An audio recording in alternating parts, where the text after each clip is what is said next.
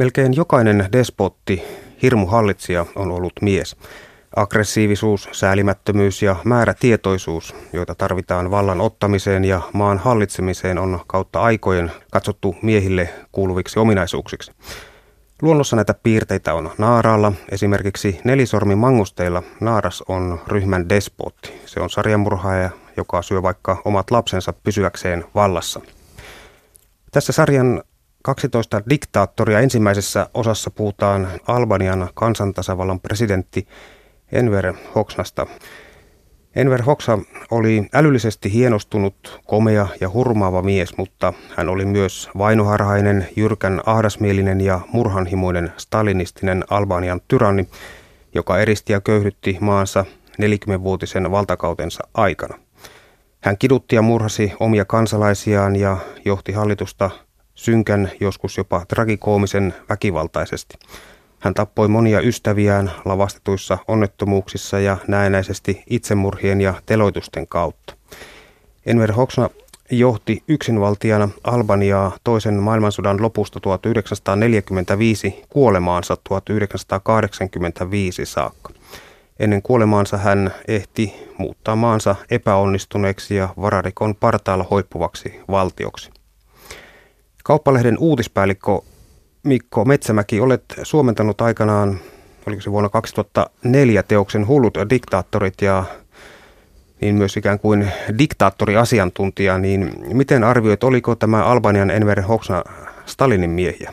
No kyllähän Hoxhan sanotaan olleen suuri Stalin fani, mutta hän ei kovin suurta vastakaikua tainnut tälle rakkaudelleen saada, että Albania oli liian pieni, pieni parin miljoonan asukkaan tuppuvaltio, että, että, että Stalin, Stalin ei sille paljon ajatuksia suonut, mutta, mutta ennen kaikkea Hoksaa innosti tämä Stalinin, Stalinin oppi, eli stalinismi, tämmöinen tiukka, tiukka valtioterrori, henkilöpalvonta ja keskusjohtoisuus, että sieltä hän, hän ammesi oppinsa kyllä alusta loppuun.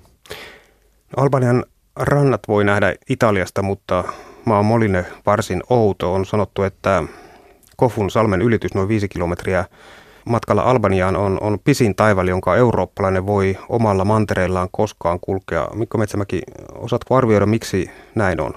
Kyllä se Hoksan aikaan oli niin kuin tämmöinen täysin eristäytynyt stalinismin ulkomuseo, joka oli, oli, oli täysin niin kuin irrallaan ikään kuin muusta maailmasta. Että se oli vähän tämmöinen Pohjois-Korea keskellä Eurooppaa, että se, se, sinne ei niin kuin paljon, paljon menty eikä sieltä paljon ulos tultu, että – että varmasti se, niin kuin se, se silloin 70-80-luvulla niin se, se maailma oli niin toinen, että se, se oli henkisesti valtavan, valtavan etäällä kaikesta muusta. Mutta tänä päivänä tilanne on hivenen toinen kuin. Tänä, tänä päivänä tilanne on ihan toinen, että just, just tuossa jotain matkatoimistomainoksia näin, missä Albaniaa mainostetaan tämmöisenä nousevana, nousevana kohteena. Että siellähän on ihan koskemattomia rantoja ilmeisesti edelleen, koska ne on ollut täysin taisi olla 6-70 prosenttia rannikosta, taisi olla niin kuin militaari käytössä silloin, silloin Hoksan aikaan, että niitä ei ole ehditty vielä mitenkään umpeen rakentaa siellä.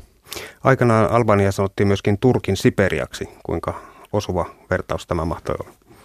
No kyllähän se, jos ajattelee, että Siperia viittaa tämmöinen vankileirien saaristo, niin kyllähän, kyllähän tuota Albania Hoksan aikana, niin, niin ainakin semmoinen oli, että siellä oli Toisia ajattelee, että panttiin vankilaa, ellei heitä teloitettu ja, ja tämä salainen poliisi Sigurim oli, oli kerännyt jopa miljoonasta albaanialaisista tiedot kansioihinsa ja nämä, nämä kansioissa oli sitten tietoja poliittisista ajatuksista ja seksuaalista suuntauksista ja kaikista, kaikista olennaisesta, että, että se, se sinänsä niin miljoonan, miljoonan kansion tiedot on aika hyvä saavutus, jos, jos maassa oli sitten loppuvaiheessa niin kolme miljoonaa asukasta. Että tietoja on osattu kerätä ennen Googlea ja Appleakin. Kyllä, kyllä.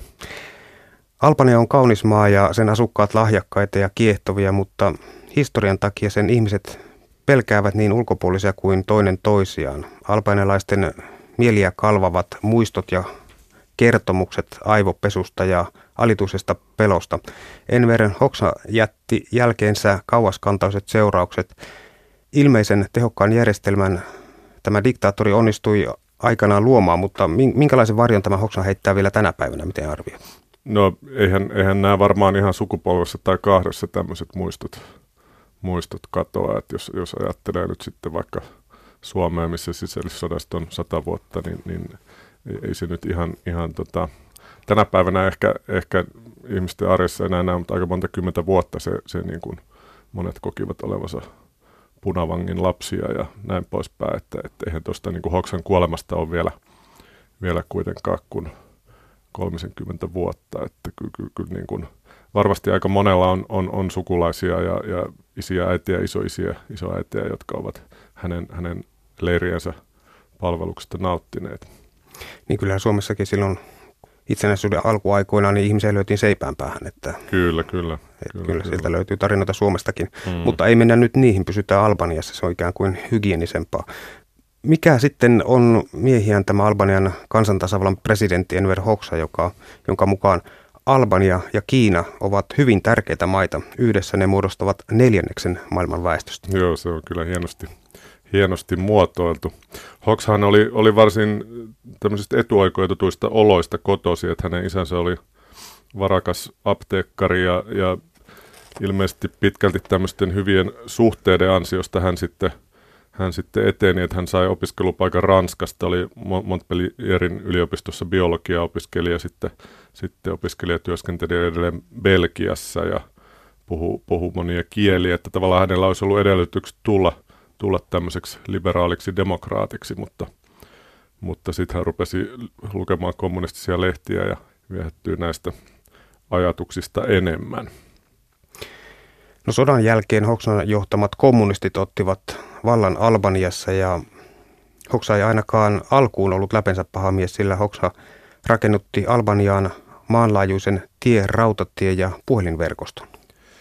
Joo, kyll, kyllähän tota kaikenlaista hanketta tietysti oli, mutta toki se jo se Hoksan valtaan nousu oli, oli, oli, oli aika verinen, että hän oli niin kuin tässä Albanian kommunistipuolueessa aktiivinen ja, ja, ja sitten, sitten sodan jälkeen niin siinä tai sodan loppuvaiheessa nämä kansallismieliset ja kommunistit tappeli keskenään ja sitten, sitten kyllä kansallismielisille kävi aika, aika kehnosti, että heitä, heitä kyllä tapettiin ja, ja kidutettiin sitten, sitten aika, aika kovalla kädellä, mutta toki, toki niin sitten, sitten kun hän vallan sai käsiinsä, niin, niin ei hän ole ainoa diktaattori, joka on sitten tavallaan niin kuin tehnyt merkittäviä yhteiskunnallisia uudistuksia ja onnistunut rakentamaan tieverkkoa ja infrahankkeita vienyt eteenpäin ja kaikkea tämmöistä, että se on, se on tavallaan niin kuin yksi, yksi puoli, että vaikka olisi millainen, millainen despotti, niin toki, toki voi olla sitten ikään kuin tämmöinen, harrastaa elvyttävää talouspolitiikkaa, niin kuin nykyisin sanottaisiin.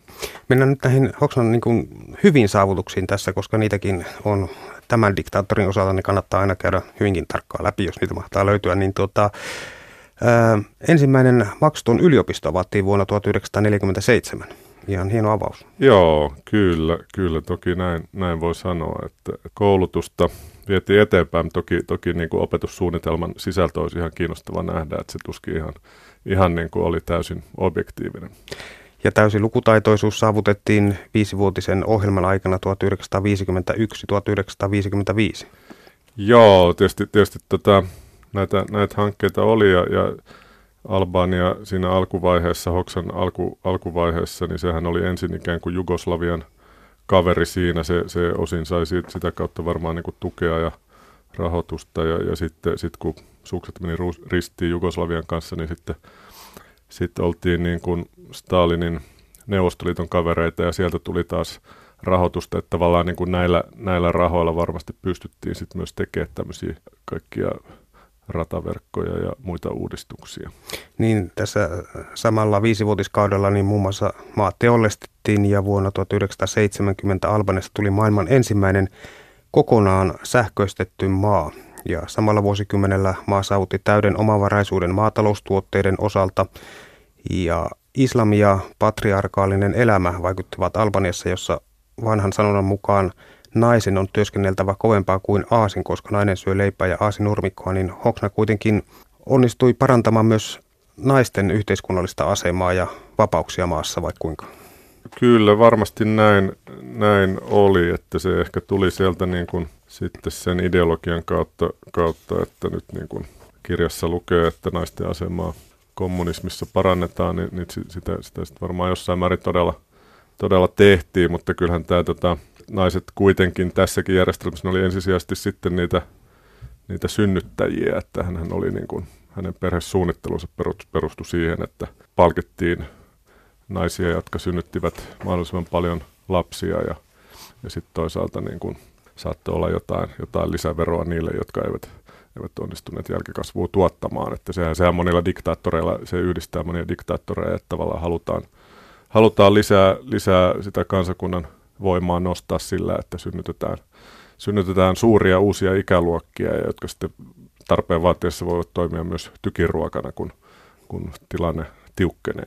Ja tosiaan tässä Hoxna onnistui, koska hänen perhesuunnittelupolitiikka tuotti mullistavia tuloksia. Kun Albaniassa oli vuonna 1944 ollut miljoona asukasta, niin asukasluku vuonna 1985 oli peräti kolme miljoonaa. Kyllä, kyllä, joo. Se, se on melkoinen, melkoinen kasvu ollut. Että, että tuota, tietysti sitten, niin jos maan bruttokansantuote ja, ja ihmisten toimeentulo olisi kasvanut samassa suhteessa, niin se olisi ollut melkoinen Euroopan Japani sitten siinä vaiheessa. Mutta. Niin tässä ehkä tämä yksi tämän katastrofin syy, että syntyvyys oli niin kova ja kansantuote kuitenkin niin kuin kyllä, meni kyllä. melkein toiseen suuntaan. Kyllä, kyllä, joo.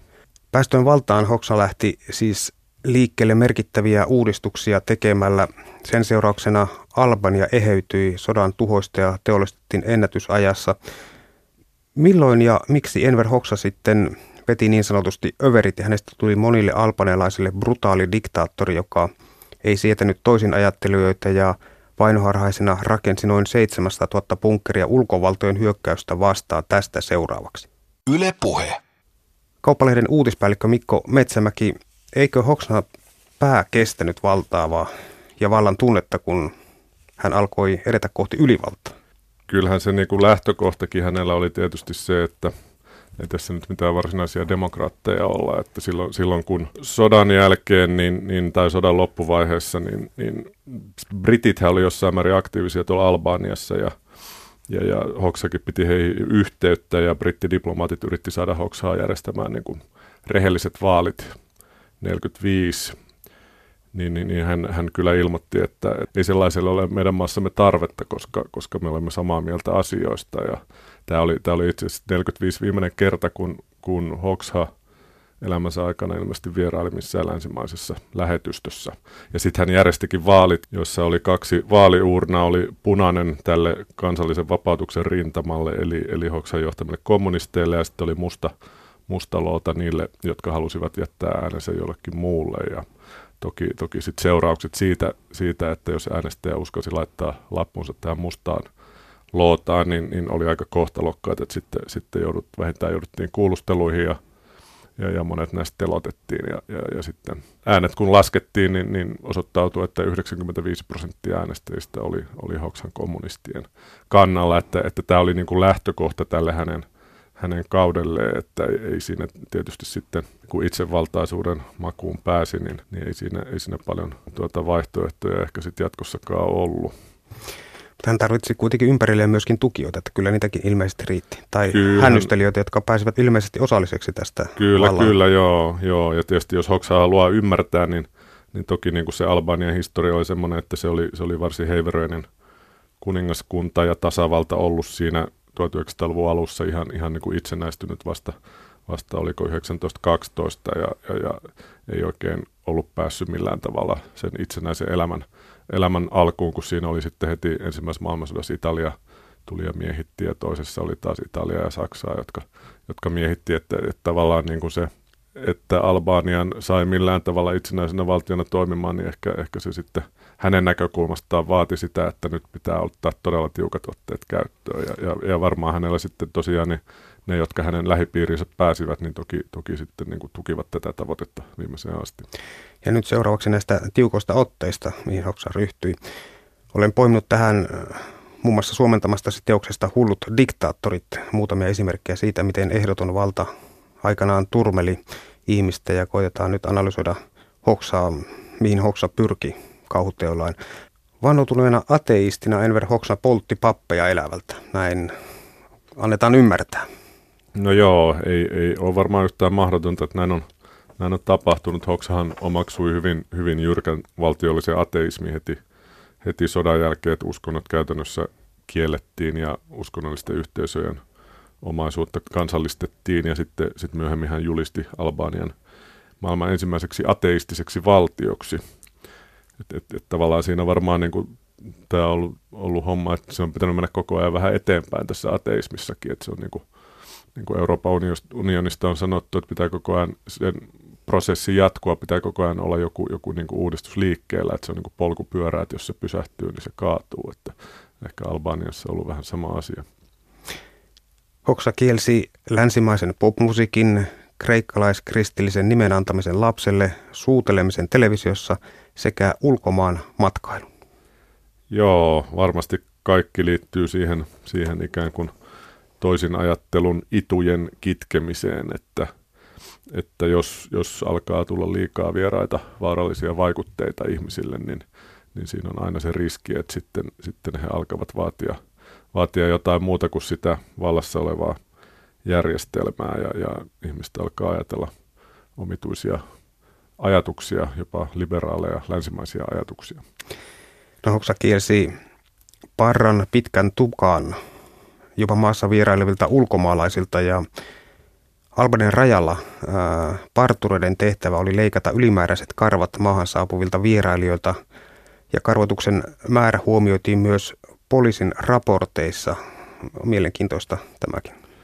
Kyllä, se, se on ehkä sitten tavallaan ollut, ollut myös tietyllä tavalla yhteistä näille, näille Itä, Itäblokin kommunistisille järjestelmille, että siellä niin kuin konformismi, tämmöinen niin kuin tiukka yksi, yksimuotoisuus on ollut, ollut se vallitseva käsitys, että, että sekin, että näyttää vähän liikaa erilaiselta, niin se, se on uhka. Ja Enver Hoxha kielsi televisiovastaanottimien ja henkilöautojen kaltaisten kulutushyödykkeiden yksityisomistuksen myöskin. No joo, se, se varmaan taas liittyy siihen, että mä olin niin köyhä, että sitten koska, koska ihmisillä ei ollut niihin varaa, niin, niin oli, oli reilumpaa, että kielletään ne kaikilta. Että sitten, sitten tosin, tosin voisi kyllä kuvitella tässäkin tapauksessa, niin puolueen elitillä kyllä tällaisia tarvikkeita on ollut käytössä. Ja varmistaakseen lempiruokansa riittävyyden Ervene Hoksa teki punatäplää taimenen kalastuksesta laitonta. Rangaistus kalan pyydystämisestä oli 15 vuotta pakkotyötä. No eikö se Ei mikään kalamiehen eikö se kuulosta ihan reilulta, reilulta lailta? Joo, mitäpä tuohon muuta sanoa. Kulutushyödykkeiden puutteesta ei kuitenkaan kuulunut juurikaan valituksia, koska tuota, rangaistuskauppojen valikoimista valittamisesta oli 15 vuotta pakkotyötä. Joo, se kyllä tavallaan pienten lasten isänä joskus ajattelee, että ehkä tämmöisiä pakotteita voisi nykyisinkin olla lapsille, jotka valittavat, että tämä ruoka ei maistu. Ja albanilaiset, jotka yrittivät uida noin viisi kilometriä leveän kanalin yli Korfulle, ammuttiin ja heidän ruuminsa ripustettiin julkisesti näytille. No joo, kyllä tämä tota, on tämä aika, aika hullu, hullu järjestelmä ollut, että se tosiaan, niin siellä oli myös näitä tämmöisiä sähköaitoja ilmeisesti sitten sitten pitkälti rajoilla, että, että, että sitten todella tehtiin tämmöinen vankileiri, jolta, jolta ei kyllä poistuta. Hoksna siistytti kyllä myöskin sitten tuota kadut, esimerkiksi roskien tiputtelusta rangaistiin työleirikomennuksella. Siinä on varmasti kadut pysyneet, pysyneet suhteellisen siistinä, mutta tietysti siellä ei varmaan ollut hirveästi myöskään mitään kadulle tiputeltavaa, kun, kun ollut sen verran köyhää asiat tukevat toisiaan. Tuota, Hoksna erotti pääministerin ampumalla tämän kuoliaksi kesken päivällisen. No to- joo, näinhän todella, todella sanotaan, että sitten, sitten loppuvaiheessa 80-luvullahan Hoksha alkoi olla aika heikossa kunnossa. Hän oli sairasti diabeettista ja sitten hän oli valinnut seuraajan, joka ei kuitenkaan ollut tavallaan se virallisessa maan hierarkiassa tämä, tämä kakkosmies, vaan hänestä piti päästä eroon, niin sanotaan, että sitten Hoksa olisi, olisi niin kuin hallituksen kabinetin istunnossa niin omakätisesti ampunut tämän Mehmet Shehun, joka, joka taisi olla pääministeri sitten, sitten siinä, mutta siinä on varmaan ministeri tovereilla ollut, ollut vähän nieleskelemistä sen jälkeen. Albanian diktaattori Enver Hoxha pelkäsi angloamerikkalaisten imperialistien ja russobulgaaristen revisionistien yhteisyökkäystä ja hän käski rakentaa vuonna 1950 prototyypin bunkerista ja käski insinöörin, joka bunkerin oli suunnitellut, mennä sisään bunkerin ja tämän jälkeen hän käski tankin avaamaan tulen bunkeria kohti. Tämän jälkeen insinööri kuitenkin kömpi kuuroutuneena toki niin bunkkerista ulos ja Hoksa käski aloittaa testatun bunkkerin rakentamisen ja näitä sitten rakennettiinkin, että aika radikaalit menetelmät. Tämä on ollut kyllä varmaan yksi niin kuin maailmanhistorian erikoisimmista maanpuolustusjärjestelmistä, että näitähän oli sitten, sitten joku 700 000 näitä bunkkereita, yksi jokaista neljää albaanialaista kohti ja näitä oli, oli ripoteltu ympäri maata, ne oli, ne oli koko, koko maaseudun kattoivat ja, ja, ja tietysti ei, ei kovin mikään mobiili liikkuva järjestelmä, mutta kattava toki. Maan onnettomasta budjetista tietysti veivät niin kuin valtavan, valtavan siivun tämmöinen rakennusprojekti. Niin sanotaan, että jopa kolmanneksen maan pienestä budjetista niin, ja taloudellisista mm, resursseista kyllä, näihin meni näihin. Joo, joo. Merkittävä työllistävä vaikutus toki Kyllä, kyllä, eikä maahan hyökätty. Että, mm, ei, ei, ei, ei hyökätty. Toki niin kuin, voi olla, että johtuu siitä, että siellä ei olisi paljon niin kuin ollut mitään – resursseja tai luonnonrikkauksia tai, tai muita tämmöisiä on, niin se, se ei sitten kiinnostanut, kiinnostanut lopulta oikein ketään tämmöinen takapajunen maa.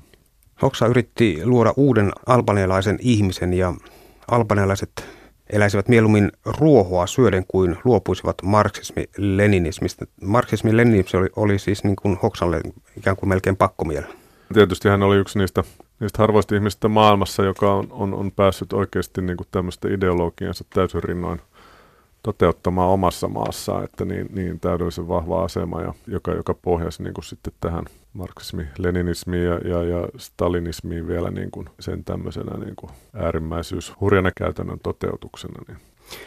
Mutta sitten kuitenkin, kun Foxan vainoharhaisuus niin kun otti valtaa, niin epäluuloisuudessaan hän katkaisi välinsä jokaisen aikaisemmin ystäväsmieliseen valtion ja Albania käpertyi itseensä ja Hoksa julisti Albanian tulevan sosialistiseksi mallivaltioksi omin avuin ja maansa jopa olevan maailman ainoa sosialistinen valtio. Joo, hän todella, niin tota, Stalinin Neuvostoliiton kaverihan Hoksa oli, ja sitten kun Stalin kuoli 53, niin Albaniassa, Albaniassa järjestettiin kahden viikon suruaika Stalinin muistoksi, eli, eli suruaika oli pidempi kuin Neuvostoliitossa itsessään.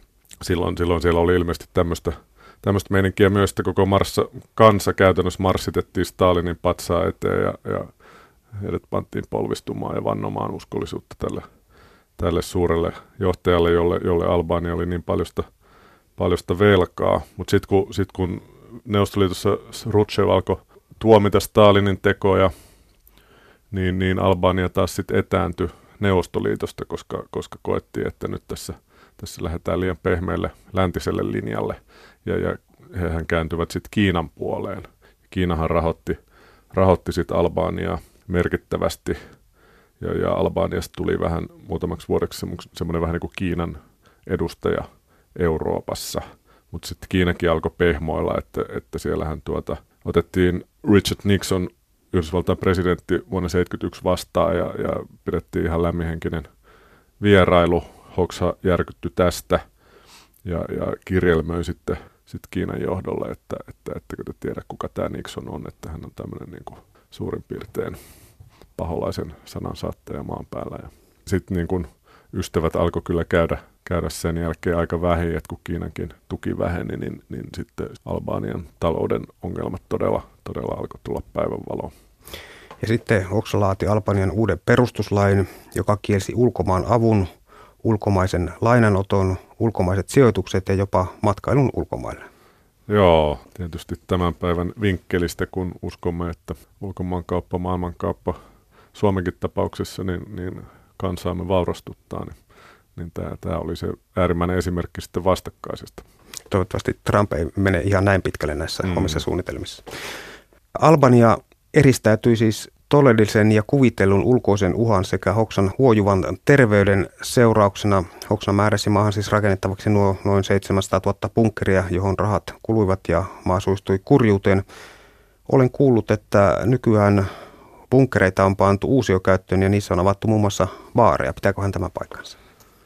uskoisin, että hyvinkin mahdollista, että jos niitä tuommoinen melkein miljoona on, niin kyllä, kyllä, ne, tota, kyllä ne varmaan kaikenlaista turistikäyttöä saadaan keksittyä, kunhan, kunhan tuota se turismi siellä vielä, vielä lähtee entistä kovempaan nousuun.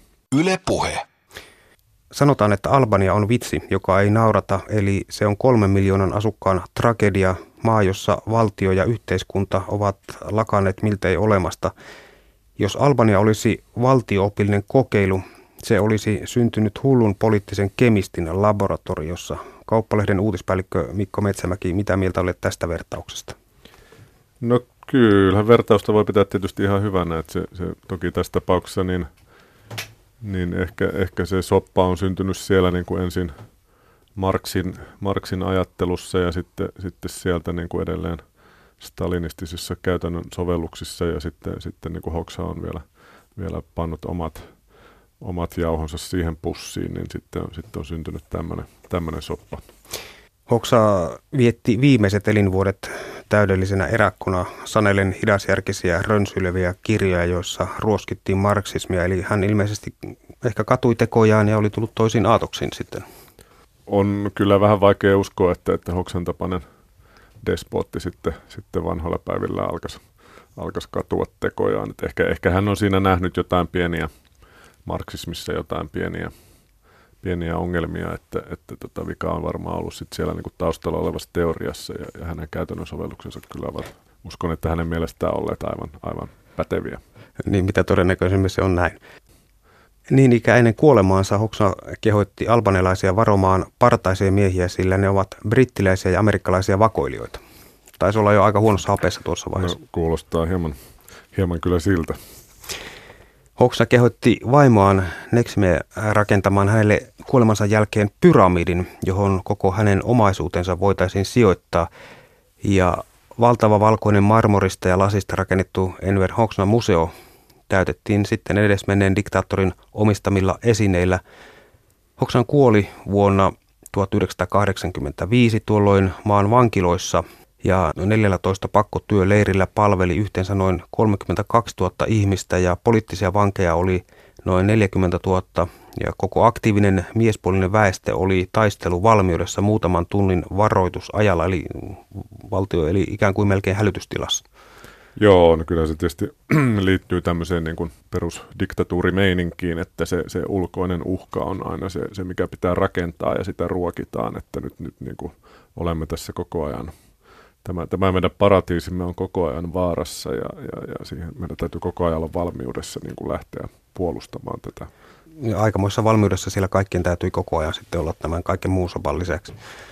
Huhutaan, että Hoksan vaimo, Nexme Hoksa, olisi myrkyttänyt miehensä, mutta nämä on taas näitä huhuja. No joo, Hoksahan oli kuitenkin melkein 80-vuotias kuollessaan ja, ja virallisen selityksen mukaan kyllä kuoli ihan, ihan sydänkohtaukseen ja, ja toki oli niin kuin sairastanut diabeettista esimerkiksi pitkään ja tiesi, tiesi itsekin, että, että kyllä tässä niin kuin loppu, loppu alkaa olla lähellä ja siihen, siihen tietysti liittyy sitten nämä vielä oman, omat seuraajajärjestelyt, että, että tämä tarina siitä, että kuinka hän tämän pääministeri olisi ampunut, niin liittyy tähän kuvioon. Enver Hoksan kuolemasta on aikaa, mutta hänen varjonsa ei ole lakannut seuraamasta Albaniaa. Hoksna pani toimeen 40-vuotisen valtiokokeilun, jolle vetää vertoja vain Pohjois-Korea. Joulukuussa 1990 Albaniassa sallittiin oppositiopuolueiden toiminta. Levottomuudet kesäkuussa 1991 johtivat kommunistihallituksen eroon ja maaliskuussa 1992 pidetyt vaalit toivat valtaan demokraattisen puolueen. Maassa oli tuolloin vain 150 autoa, että aikamoinen takapajula.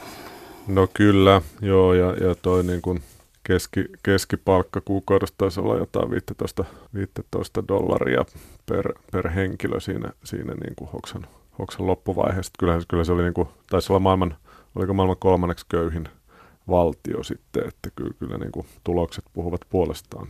En muista mitenkään hirveän paljon, että olisi tuotteita Albaniasta tullut. Niin, kun ne albanialaiset tunnetut brändituotteet taitavat aika vähissä edelleenkin olla. Kommunismin kukistumisen jälkeen Hoxan pyramidista, joka oli toiminut museona, tuli sitten disko. No joo, sehän kuulostaa ihan luontevalta. Näin, näin menee, kehitys kehittyy. Nykyään Albanian riesana on korruptio. Miltei mikä tahansa Albaniassa on kauppatavaraa koulun päästötodistuksista yliopistoarvosanoihin ja niidenkin, jotka haluaisivat päästä korruptiosta eroon, on siihen yleensä alistuttava, jos haluavat saada asian hoidetuksi. aika surullinen tilanne. Kauppalehden uutispäällikkö Mikko Metsämäki, miten arvioit nyt niin Albania jatkossa etenevän? On Albania tavallaan ottanut askelia kohti, kohti länttä. Sehän on Naton jäsen ja, ja, ja mukana monissa, monissa tämmöisissä läntisissä verkostoissa. Että kyllä, kyllä mä luulen, että se, jos, jos he saisivat tämän niin kuin turismin esimerkiksi elinkeinona nousemaan samalla tavalla kuin vaikka, vaikka Kroatia tai, tai muut, muut siellä niin kuin sinänsä viehättävissä välimerellisissä ympäristöissä olevat, olevat valtiot, niin kyllähän siellä tuota ihan, ihan mahdollisuuksia nousuun on. Et maassa on kuitenkin se kolme miljoonaa asukasta ja, ja sijainti on ihan, ihan ok, että, että tuota, mutta ihan, ihan hetkessähän ei, ei tämmöinen niin kuin, siellä on tavallaan jouduttu lähteä rakentamaan sitä, sitä demokratiaa niin aika lailla nollapisteestä sitten, sitten niin kuin tämän kommunistin ajan, ajan jälkeen ja vielä, vielä niin kuin vaikeimmista, paljon vaikeimmista oloista kuin, kuin monet muut Itäblogin valtiot, niin, niin ei, se, ei, se, ei se hetkessä lähde lentoon, lentoon tuommoisen kokeilun jälkeen niin mikään järjestelmä.